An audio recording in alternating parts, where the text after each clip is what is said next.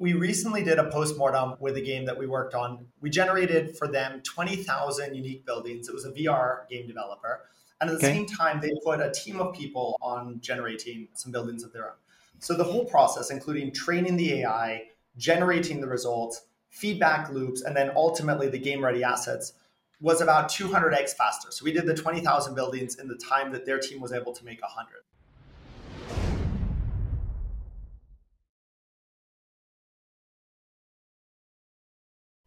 All right. Hello, everyone. I am here with Ben James from Atlas, and we are talking about AI. Ben, can you talk a little bit more about your company and what you guys are doing? Sure. You know, first, thanks thanks for having us. It's it's really exciting to talk about what we're building at Atlas. What we're doing is we are trying to create virtual worlds from usually collections of 2D reference images. So things like mood boards or concept art and the way that we've built our AI tech. So we built our own tech stack over the last few years, and it's really oriented around looking at 2D images, trying to dispel dispel what are the underlying patterns, you know, global assemblage, local relationships, parts to wholes that it can distill, and then create generators based around that. And so from a, from a set of reference images, we're able to make very diverse, interesting, eclectic, and you know, game ready worlds. So how does that actually kind of um, manifest? Is it like a Unity or Unreal plugin, or uh, in, in terms of like games? Are you focused on gaming as a primary vertical? Are you going for multiple verticals?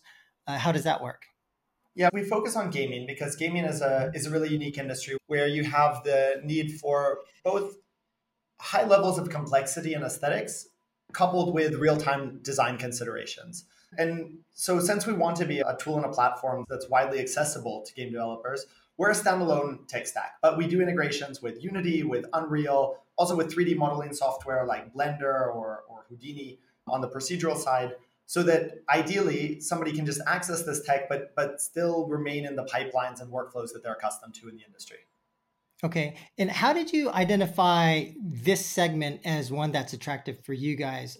Obviously, AI could be applied in many different ways. And I've interviewed like some of the conversational AI folks. There's other areas in AI that some people are excited about, voices like ElevenLabs. And so there's all these various ways that you can apply AI. And for you guys, in terms of like the 3D environments and worlds and kind of going from 2D to the 3D, how did you come across that? What was the rationale behind choosing this? It's really tied to my background. So, so my my background is as a computational designer, as an architect, actually. And I've worked for the last, prior to starting Atlas, I, I worked for the last few years at the intersection of design and tech. Sometimes this meant designing for clients where data played a key role, you know, like Formula One, for example. Sometimes this meant designing where data had an active system, systematic role in responsive facade systems. And where I started to develop an area of specialty, specialties was with machine vision and augmented reality. And I started thinking as an architect, maybe there's an interesting way to connect the work I'm doing with machine vision with machine learning to act as a design partner. And so I'm a self taught coder. I prototyped up an early version of this about three years ago. And I thought architecture was the perfect starting point because essentially architecture drawings are two dimensional pieces of information, plans, sections, and elevations that are embedded with three dimensional data through line weights and annotations. And, and I started looking at could a machine vision system dispel that information and then could a machine learning system understand the underlying relationships there. Then we we got early on funding from the European Union actually to build up. So this is about two and a half years ago now. We got funding from the EU to build up our own AI technology in accordance with high level guidance from the EU for trustworthy AI applications, which is which is really nice because that means that one we've we've been in this space before the boom of Gen AI, and it's changed a little bit our framing for how we. You're pre Chat GPT. We're, we're pre ChatGPT, and, and it's framed what we've seen as a problem. So I think you know for us I remember very early on, you know, I, we started, we talked to architects, visual effects artists, urban planners, even and game developers when we were trying to figure out what's the best use to deploy this te- technology. And a game developer told us, you know, I design more buildings in a single game than an architecture office does in 10 years, and I don't have training as an architect. And, and for us, that was mm-hmm. that was a bit of a moment where we realized, look, there is a huge industry here that is building out massive worlds, you know, kilometers by kilometers, miles by miles of, of worlds. and they need they need assets. They need buildings. They need landscapes. They need props. And this technology that we've built is a very good fit for that because our technology is less about one-to-one replication. Yeah we're not so focused that if you have an image of a tree and you want this exact same tree in 3d that's not really where our focus lies. Our focus lies in looking at a collection of images and trying to understand what is the style you, you know really a design thinking approach. What is the style that one is trying to dispel from this? And then can you generate catalogs of options that are that are stylistically consistent? And can you do it in a way that you're really at the core trying to just augment the intuition of that designer? Allow the level designer the technical artist the 3d modeler to look through more creative diverse options and then whatever you generate for them can they edit it can they integrate it into a pipeline can they take it further with their own intuition and touch and feel so that it becomes you know really their own asset and their own world in the end so maybe we could talk about that in terms of the pipeline. So could you describe from an artist that comes up with a 2D concept that's maybe drawn or just maybe even sketched out? I, I don't know the fidelity of the input that's required in the 2D side to then generate the 3D. But could you kind of step by step walk us through how this works? What does the artist do then using your tool? Then how does it get into like a unity or unreal? And then when you want to modify those assets you have to export them out modify import it back in or however that works it'd be awesome to hear exactly how your system works. Yeah. So the the first step is is you can sort of think about our technology as dealing with with two buckets. So one would be the aesthetics and the other would be the performance so on the aesthetic side, it's it's working with the reference inputs from the artist. And this can be like you note, it can be sketches, it can also be photographs, it can also be generated, 2D generated imagery. And then we feed this into the AI, and the AI starts to try to learn what are those patterns, and it starts generating models out that can be seen by the artist and evaluated by the artist. And the artist can start to give some feedback to the AI. You know, I like this model, I don't like this model. And you don't have to be explicit, yeah, in, in, in explaining to the to the AI what you like or don't like about it. But the AI can start to show results that are more consistent with what your preferences have, have indicated. Then you get to a point where you start to consider what are the kind of output performance constraints that you need here. So we would like, as an art team, for example, or a game dev team, to work with this tool directly within Unreal Engine. And I think that's a that's a pretty that's a pretty good approach in general for us to see that that a lot of teams are now liking to stay within Engine, whether that's Unreal or Unity, but to kind of continue to iterate and design within engine itself.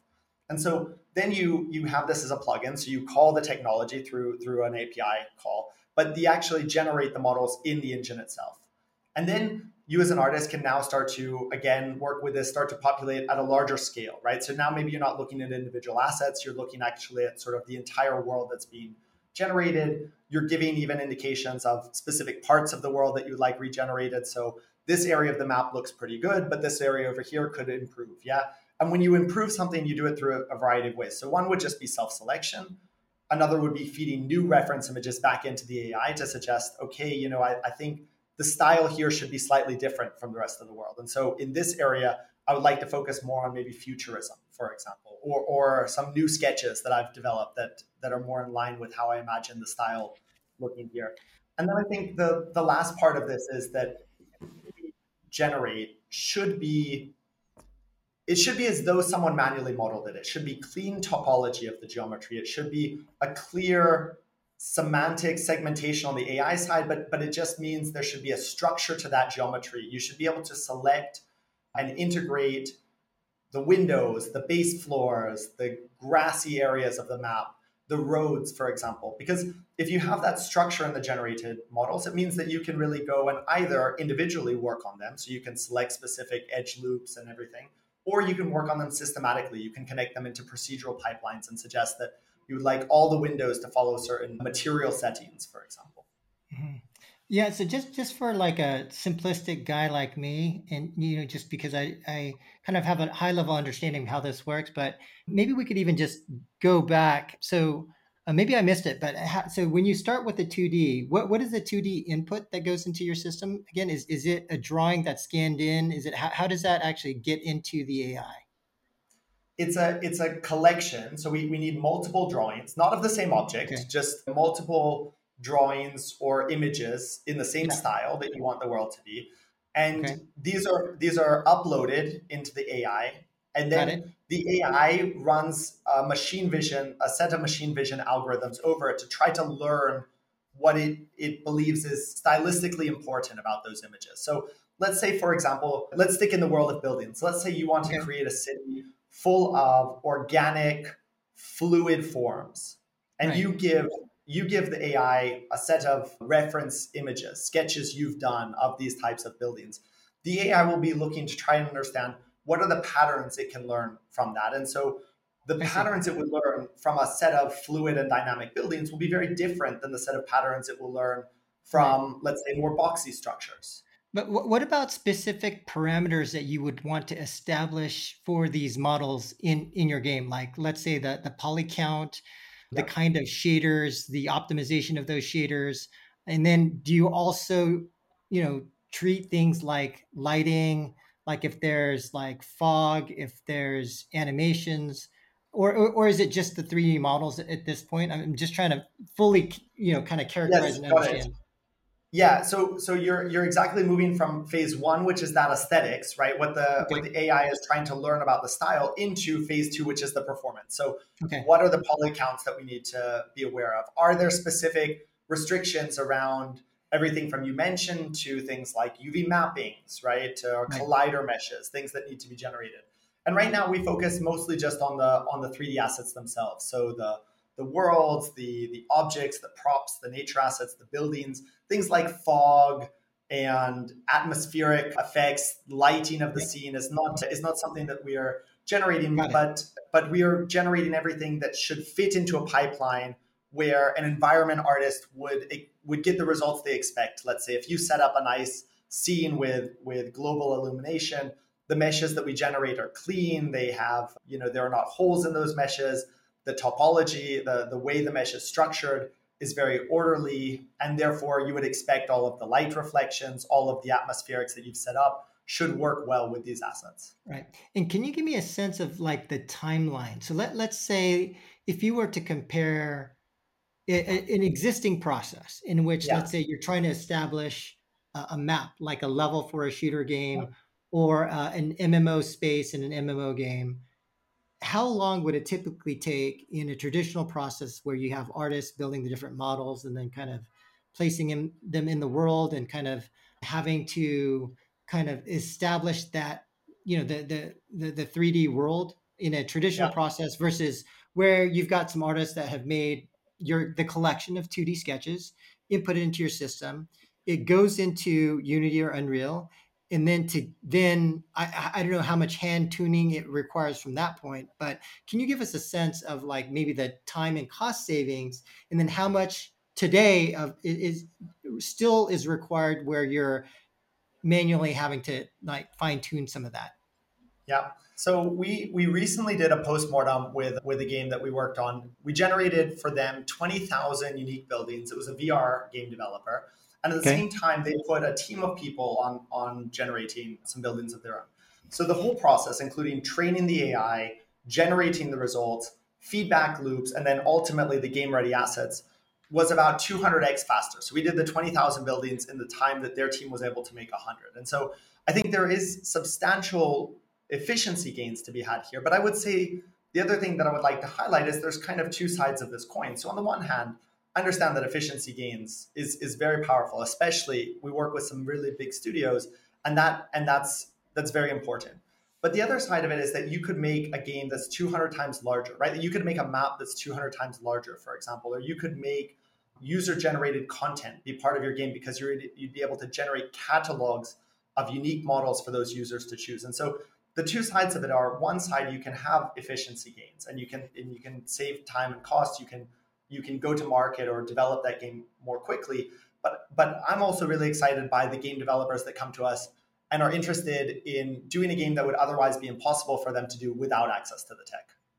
Right. And I actually I think the other just kind of thinking in, in terms of the way that I would potentially use it is maybe even for exploration, right? Where let's say you've got uh, a design team that that's ex- uh, working with art trying to think about different art styles for a potential world and then if you could just make some 2d sketches and it's kind of there and you can kind of jump into the, the game into the build and just kind of walk around a map or level based upon that concept and then you can kind of get a much more get you know visceral feeling of how that would would look like.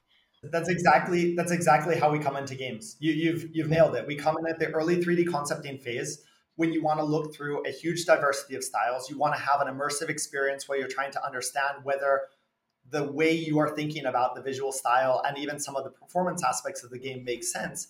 And then your editing tools kind of follow that that same logic. So you could be walking around the world looking at part of the world and deciding i want to regenerate this part of the world. I'm happy with this part but I'm, i would be interested to regenerate this other part maybe in a, to, into a different style or in some sort of transition or interpolation between styles. Okay.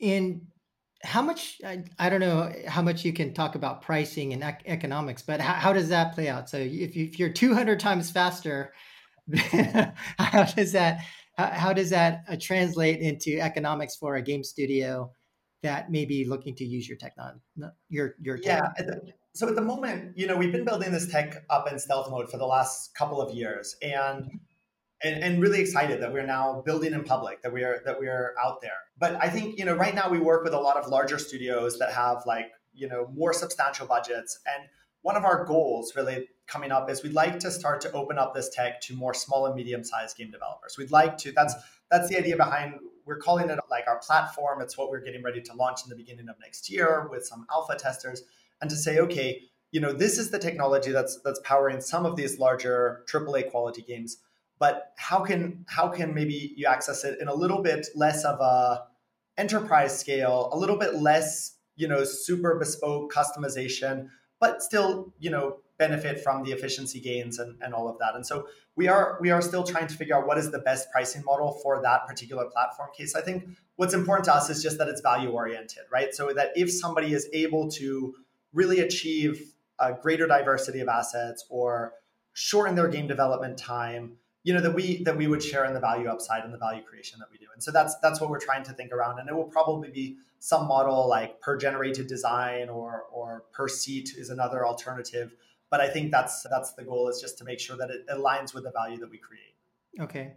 And to the point where you you said that there are some bigger studios using this your services now can you talk about so one exploration as as a as a specific application, but is is that is that the main use case? Are they also using it to actually for like the actual production, you know, world and assets that that's going to go live, or are they still, you know, for now, based upon the current state of the technology, still manually doing all those those those kind of assets? Yeah, uh, perfect. So, so some of them, yes, are moving this through. So we typically come in at the early 3D concepting stage for a variety of reasons. One, it's a great fit for the tech. You can be very diverse in the worlds you create. But the other is that if you're a game studio, after 3D concepting, once you start going into production, you're hesitant to start to introduce novelty in the process, right? You have now a very sort of structured schedule and timing and set of deliverables. So even if something appears to offer benefits, you'd rather wait till the next development cycle before you bring in the new tools.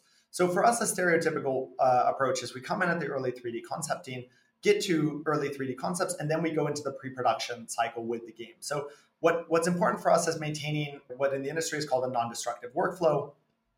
Essentially, that as you build further with our with our tools, so with our technology, you can always revert back to earlier points and see those designs, see those changes reflected in updated results. So an example would be we start in the early concepting. We start to generate buildings for a city. Those buildings now in the pre-production phase start to be evaluated for various performance criteria, the polygon count, the way the, the maps are being applied, some of the collider meshes, etc.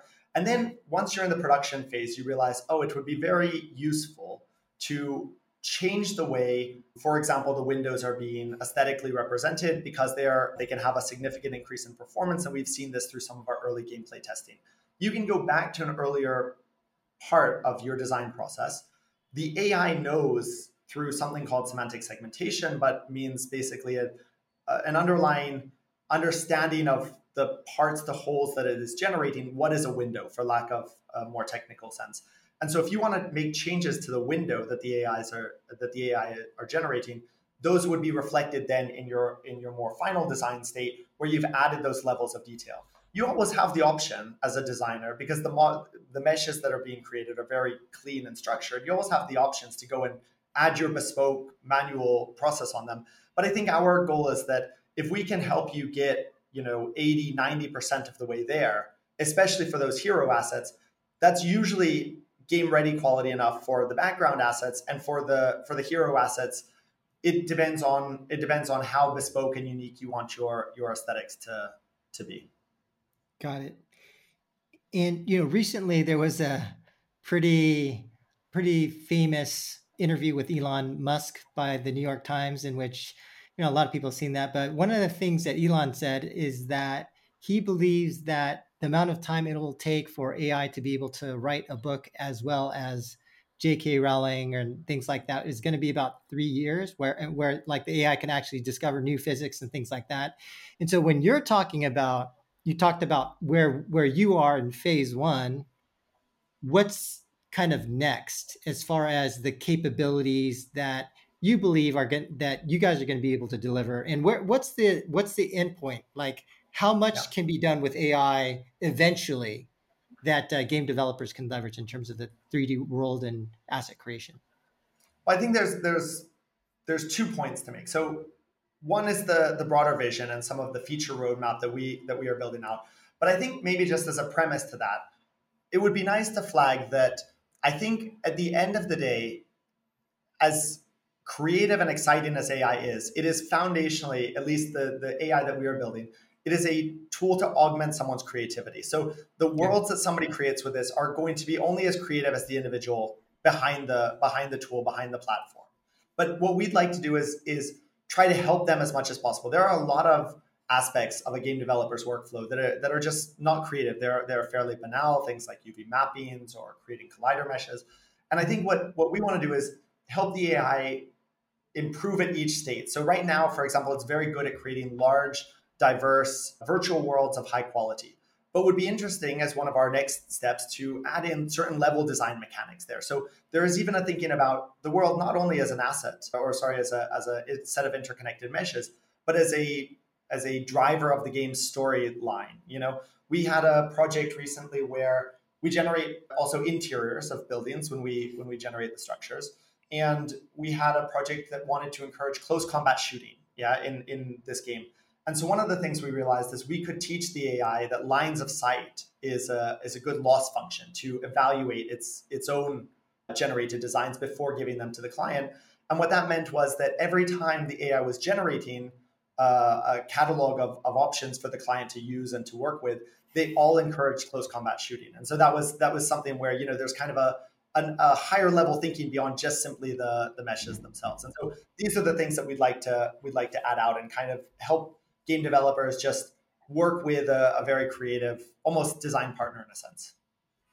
Okay, so how long do you think before it takes like your system or AI in general to be able to fully design levels or maps just as well as a human designer?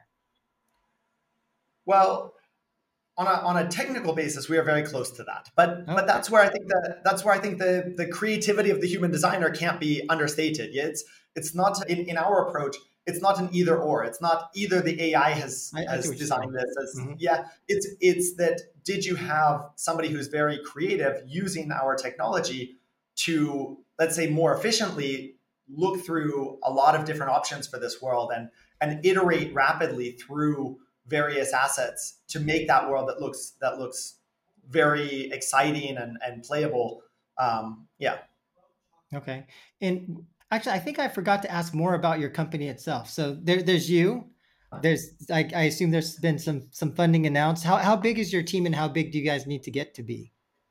We're, we're 10 people at the moment. We are we are heavy on the technical side, as you can imagine, especially the, the last few years we've been building tech in stealth. So a lot of machine learning engineers and technical artists with a with a big emphasis on the technical side of, of that title we we have announced now funding. We just announced six million in funding, and we are looking to grow the team. We expect over the next few years we'll probably grow this up to closer to 25 people as we as we expand and as especially as we start to open up this tech not just to some of the larger names in the industry but also to some of the small and medium sized game developers because I think we see that platform as a, as a way to start to scale up effectively.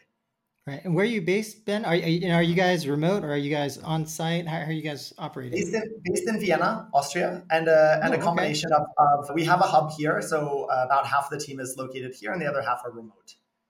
Okay. And what has been the biggest challenge for you in terms of getting your company off the ground? And is it is it customer attraction? Is it awareness, or is it is it just been more of a you know major technical challenges that you're you're facing?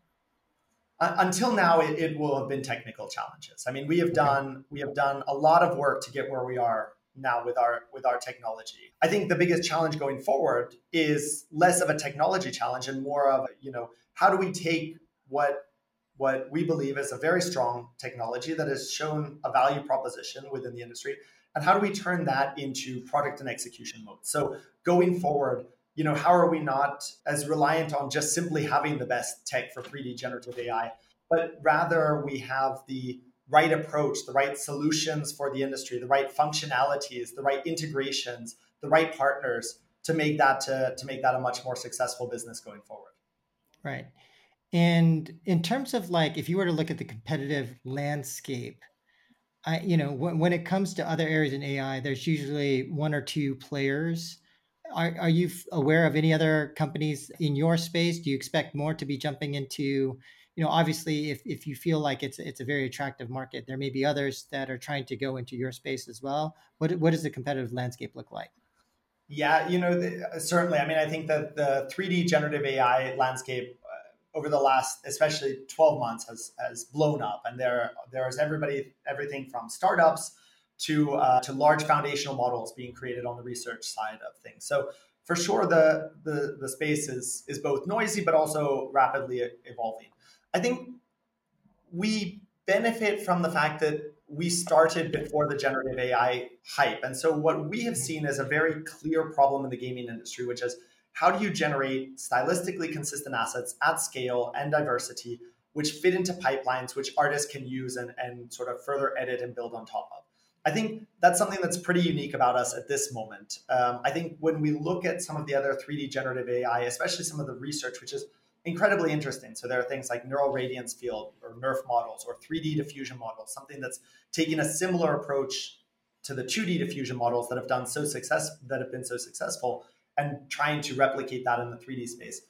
What we think is is quite unique to us is our editability and our ability to integrate into existing pipelines because you know, one of the things that that is interesting about us is the champions usually when we when we sell into a customer, the champions typically tend to be the artists and the game devs actually, because they see it as a tool that they can work with. And I think that one of the risks of some of the state of the art research as it applies to the gaming industry is that you get this approach of you either take it or you leave it. Yeah, because the tools, the the the results that are generated are not as easy to edit and refine. And so for us, the the radar is always looking is are there editable 3D generative AI models coming out. At the moment, I think we're in a good position. Okay. And you kind of touched upon as as you were kind of answering one of the questions about, you know, having having people work with the technology and not not having the AI kind of take over in terms of level design and things like that. But maybe you were as you were answering that question, maybe you were also trying to address this issue that seems to be coming up where there are some people who have like this fear of of AI, right? Whether it's you know because they feel that too many AI services are using copyrighted materials, or that there may be a danger of replacing artists or things like that. And so, do, do you want to address that specifically? Like, how do you how should people be thinking about AI and services such as such as yours in, in that context? Yeah, of course, I can understand. I can understand the thinking. I, am I'm, I'm much more of a of an optimist in this perspective. I, I think that AI is is a tool to help somebody be more creative. Yeah, even as we've built under that ethos, you know, the first funding we got from the EU actually was specifically around building trustworthy AI systems, which means there is there has been specific implementations in the tech that we've built around human agency and oversight of that process, transparency, including into where data was was collected and sourced, diversity of, of those data sources. But the other thing I would say is that, you know, I'm, I'm an optimist. And I think that if you would embrace this technology, it's not so much about replacing what someone is doing, but allowing you to make so much more interesting worlds and games and and you know you can look at more alternatives than than was previously imaginable. You're able to even make games that probably were previously imaginable. One of the one of the customers we work with right now they're they are consortium 9 and they are releasing a game called nor and they want that the map is being destroyed as as people play it. And then from the ashes of this of this destruction a new world emerges every you know every few months or even weeks or possibly days. And that type of of gameplay would would really not be possible without without a technology like ours. And i think that's really exciting because that's something new and innovative that then can come to the then can come to the industry. Right. And maybe people would feel more comfortable if they could actually see more of exactly how your service works. Like how open are you? I don't know how much is visible to just people like the audience here if they wanted to see exactly how your service works but how much can they find out through the website or publicly demonstrable? Yeah we, we are still pretty secretive but we are going to okay. launch the alpha testing in the in the beginning of next year and that's really going to be our first opening up of the tech to to people that are not customers that haven't seen it previously and i think that'll be a good a good way for people to interact with it, understand that exactly as you point out, this isn't something to be worried about. This is something that could make you more creative or could generate kind of large catalogs of interesting, usable assets at, at scale. Okay. Well, I'll tell you what, Ben, if you are open to it, you know, our my studio is working on a FPS shooter game for mobile. If you are open to us kind of recording us using your tech, I'd be happy to do that and and publish it. But uh, you know, up up to you. When, whenever you're ready. Yeah, I mean, sounds sounds great. I, I would say I would say let's let's go for it. You know, the okay. the issue with with obviously all of our stuff is that we, we are almost always under NDA because we are working with proprietary data, right? The the IP of the of the customers. That's what trains an AI model, and the AI model they get back is their own bespoke proprietary AI generator. So if if you're up for it, we can certainly yeah, do a project. Let's All do right. it. All right. So for, for our audience, hang on. We're gonna we're gonna come come at you with a with a demonstration with with with Ben here. Okay. Well, I guess in closing, do you have one last message that you know, in terms of a question I haven't asked you, or things that you believe the audience should know about your company or the the, the service that you guys are deliver are, are offering?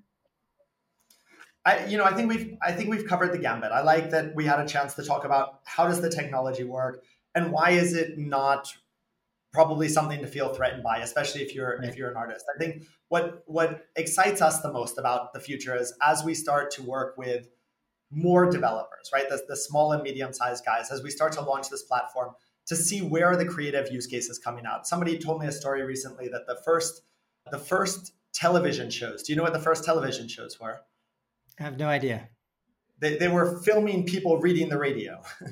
and, uh, and and the the the exciting thing is that that this is a new technology and nobody really knows quite how to to use it yet. But I think we're optimistic that when you give creative people this new technology, you're going to end up with incredibly interesting creative and aesthetic games, incredibly interesting creative aesthetic worlds, and that's what that's what really we're really excited by.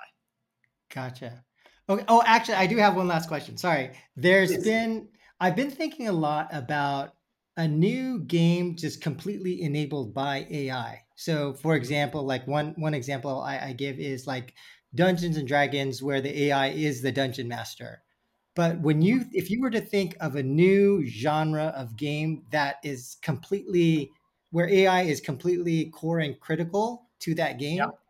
what what would you guess is is some kind of new game that's enabled by AI?